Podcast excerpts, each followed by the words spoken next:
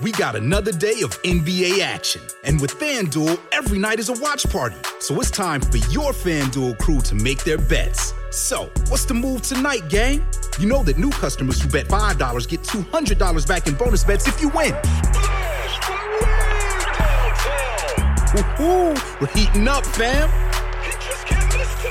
Bet all the stars with all your friends and make every moment more only on FanDuel. New customers bet $5, get $200 back in bonus bets if you win. Make every moment more with FanDuel. It goes down in the DM. It go down. It go down in the DM. 21 plus and present in Virginia. First online real money wager only. $10 first deposit required. Bonus issued is non-withdrawable bonus vest that expires seven days after receipt. See full terms at fanduel.com slash sportsbook. Gambling problem? Call 1-800-GAMBLER. Jazz is away this week. I'm Bruce Claggett in for him in the chair. Well, we all know that BC is a very expensive province, a place that is not easy to live in on most salaries. In fact, there is minimum wage and then there is what has been dubbed fair wage. And fair wage, even though it's not high to begin with, is that amount of money that you actually need to just get by in some of the more expensive places, the urban centers in this province. Well, the BC government, interestingly enough, is shutting down a commission it created. It created this to improve the pay for the province's lowest paid workers. And it's shutting this down despite some of the objections of labor leaders and even the members of this commission. Last week, the Provincial Labor Ministry quietly published a report, its final report into the Fair Wages Commission, examining that gap between minimum wage and living wage. And guess what? You need uh, to basically still cover this gap. That gap is getting wider, and uh, the oversight of it is gone completely. Well, someone identifying a problem with this notion is Adam Olsen, B, uh, BC Green Party MLA for Saanich, uh, Saanich North and the Islands. Adam, thanks so much for being with us again. Are you surprised by this move?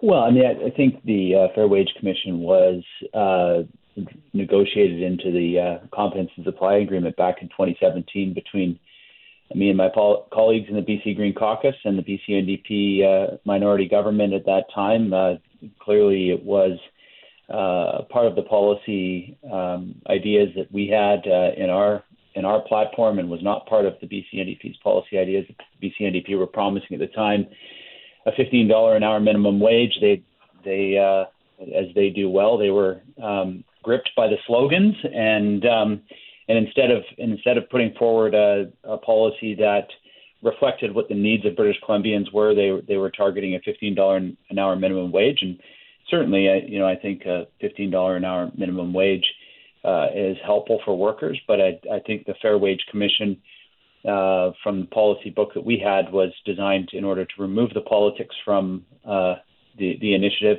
uh, bring economists, uh, put people with uh, with the academic background and the understanding of the issue uh, into a room to find what uh, what a, a, fair wage would look like. The fair wage and the minimum wage are very far apart now. They didn't start off that way. Um, well, they were still pretty far apart, but that gap has grown. Do you think that gap is behind the move to actually back away from this? Uh, look, I mean, I think that uh, my sense of it was that the this BC NDP government didn't ever want to have uh, uh, that kind of ongoing accountability mechanism. They didn't want to have uh, anybody telling them uh, what it is that uh, the, the wage should be. Like, like I said, and I think it's not um, a point that should be uh, underestimated here, was that at that time, back in 2017, when when they created this commission, or when we created the commission through the Confidence and Supply Agreement uh, it was a, a campaign of $15 an hour minimum wage was what the labor labor movement was pushing for. It, it was a, um, um, a number that was being used, I think, in Seattle.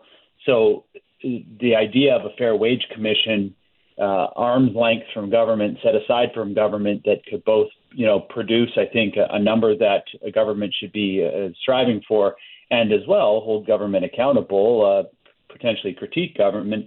Um, you know, having experts uh, in a position to critique government, uh, I don't think was necessarily what was comfortable for them. So um, they went through the the process. They uh, created uh, the Fair Wage Commission. Uh, they then tasked the Fair Wage Commission with coming up with a way uh, to to get the minimum wage to fifteen dollars, which was what their goal was. It then survived a, a, few more years, and now we see the the Minister of Labor shutting it or or not tasking it with with any other questions to answer. Okay, well, the commission, I guess, had three tasks, and some of these were a success, and I would question the success of some of the others. But let's take a look at that uh, chatting of or charting a path to increase the, the uh, minimum wage to fifteen dollars an hour. That was done. Success, right? Yep. Yep. Okay. Number two, making recommendations around workers who don't get that minimum wage, uh, like farm workers, and advising government on how to narrow the large gap between the minimum wage and what's needed for people to live. Did we do that? Yep, the advice was second report. Advice was given. Um, I think there's probably still a gap there, but uh, but I think that you could say did they achieve the the target? I think they did. Yeah. And then going on from that, there was a third recommendation, and it included some of the advice from groups like labor groups in uh, what uh, would be the going ahead approach. How are we in dealing with that? Well, I think uh, one of the challenges that, uh, that this government faces, and frankly, you know, any government in British Columbia faces right now, is that uh, in addition to what was already a, an increasing gap, as you as you pointed out, Bruce, uh, between uh, the wages that people are making and the wages that people need in order to be able to live a dignified, respectful life in this province, uh, continue to grow. That gap continues to grow, and that this Fair Wage Commission said, look keep us, uh, empower us to continue to do this work. That was the, the main recommendation coming out of this report. Um, but it also they also highlighted some some areas in which um, you know if if the government is going to not adopt a, a, across the board policy around fair wages, then they needed to take a look at food, shelter, telecommunications, and transportation. So the government did give some direction uh, to the government that they should be looking at in order to reducing costs. So British Columbians' uh, uh, costs of living and the amount that they're making uh, come into closer alignment. Uh, and I think you know, as a in my constituency office, uh, and I think MLAs right across the province are hearing from their constituents that that the untenable situation that many British Columbians are facing right now with respect to the income and their expenses somebody might say that, uh, you know, when you have a fair wage, a so called fair wage out there, and peg the number at something like $24 an hour and compare it to the minimum wage of 1675 an hour, I guess, back uh, last year. You know, working with older numbers here. But um, with that big gap, uh, why even have a minimum wage? I mean, the minimum wage isn't fair. So is well, it embarrassing to have that around and have two different numbers? Well, this, this was the argument that I think we made back in 2017, uh, and, and, that was that um, rather than rather than you know, look, it costs different amounts to live in different parts of the province, and so this was one of the challenges that we had, and so um, rather than having government politicize a minimum wage, this is how much everybody in the province, the, the lowest amount you can make no matter where you live. Um, I, I guess setting that number, it's fine. It, it just means that it's fair for all British Columbians that, that they're not going to make less than, than that number. However, I think when you flip that around and look at fairness through a different lens, um, what does it take in order for people to live in Vancouver? What does it take for people to live in Victoria, in Kelowna, in Prince George, uh, and in smaller communities? Th- those are all different numbers. And so, what we were hoping to get at when, when we were encouraging uh, this commission in, initially was for us just to have an honest look at, at what cost of living in British Columbia was and and be very open about that and, and be targeting and, and be work and have government working with employers and, and government working with, with other levels of government uh, to ensure that the wages that they were paying reflected uh, the cost, you know, and, and that there was some balance there. And so um, the the setting a baseline, I think, is fine, but it's just a baseline. And, and I think that the Fair Wage Commission had uh, and has other value than than just setting the baseline depoliticizing it's very important, but then being able to take a look at and and and ask questions of government's policy uh, to ensure that, um, like I said, people in British Columbia are able to to live a, a dignified, respectful life with the wages that they're making and, and not feel the constant pressure of the costs that are rising. And we've seen with inflation, we as you know, we come out of the COVID nineteen, the, the worst of the COVID nineteen pandemic, and where we're at right now. Um, you know, I, thinking back to 2017, I couldn't even consider some of the the realities that we're facing now that uh, we weren't considering back then. But but certainly the cost of living. I mean, even the BC NDP have abandoned their slogan that they adopted for the first uh, three years of their of their time in government of making life more affordable. I can't remember the last time that I heard a, a, a BC NDP cabinet minister uh, repeat that slogan. So, you know, I think that it's an admission that that uh, the the cost of living is far outpacing what British Columbians are making. The cost of housing are increasing. The cost of food, cost of uh, telecommunications and transportation, as the Fair Wage Commission points out, are all costs that uh, are making it very very difficult uh, for British Columbians to keep sure. pace. We're talking with Adam Olsen, BC Green Party MLA for Saanich North and the Islands, about BC shutting down the Fair Wages Commission uh, the politicization. That's uh, that's a good point here, and there is more than just the benchmark, as you pointed out. But there is that benchmark and a fair wage in Metro Vancouver back in 2022. Seems like so long ago. Last year was $24.08. Now I'm guessing after inflation, when you work in the formula, you're up over $25 an hour. There are lots of businesses that would simply argue we can't pay $25 an hour. That's not fair to us. That's way out of line.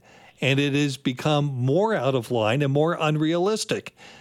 Is that part of the reason you think we have to, or well, not we have to, but the government thinks it has to get away from uh, this idea, this notion of a fair wage? Yeah, I mean, I think the the fair wage campaign was always a voluntary campaign, whereas the minimum wage is compulsory. So, you know, fifteen dollars is the is the bottom line, and um, or, or whatever that number is now is the bottom line at, at the minimum wage. And so, whereas the fair wages is a um, is a was a voluntary uh, program, and I think that um, what uh, what that does is it is it creates a, a narrative, it creates a conversation in our society. This is how much it costs to live. There's the minimum wage, a number, you know, almost ten dollar gap between the two of them. That's the challenge that that this government. That's the challenge that any provincial government has uh, to to try to craft and develop policy that's that's a way to balance that. Now, it doesn't take a fair wage commission to come up with those numbers. University economists, uh, you know, scholars, academics, experts, uh, expert economists, they, they could come up with those numbers. But what a Fair Wage Commission does uh, is it's a it's a body that that the that the government um, can trust to pull together good data and good information in order to paint the picture as it is. And so, uh, if a government doesn't want to see the picture as it is, then they don't have a Fair Wage Commission doing that work for them. They they trust others to be able to gather the information for them. But and you know, I, I think what we see here in in this situation is the the the uh, Fair Wage Commission comes in, or sorry, the um, yeah, the commission comes in with a with a a number and a report, uh, but it also says, look, like if you're not going to increase the minimum wage to what that what what that uh, that fair wage is, then here are some other areas, and this is the reason why I've been pointing out the the other areas that this commission has has has highlighted because these are the areas that the provincial government should be working on policy in the upcoming fall session and the spring yeah. session coming, uh, in order to be able to make life to let's go back to the slogan that the BC NDP adopted for themselves to make life affordable for British Columbians. Understandable. Adam Olsen, there is so much more to talk about with this one, but uh, thanks for sharing your time with it uh, for a very important topic as BC shuts down that Fair Wages Commission. Thanks, Adam. Thank you for your time. Take care. Have a great day.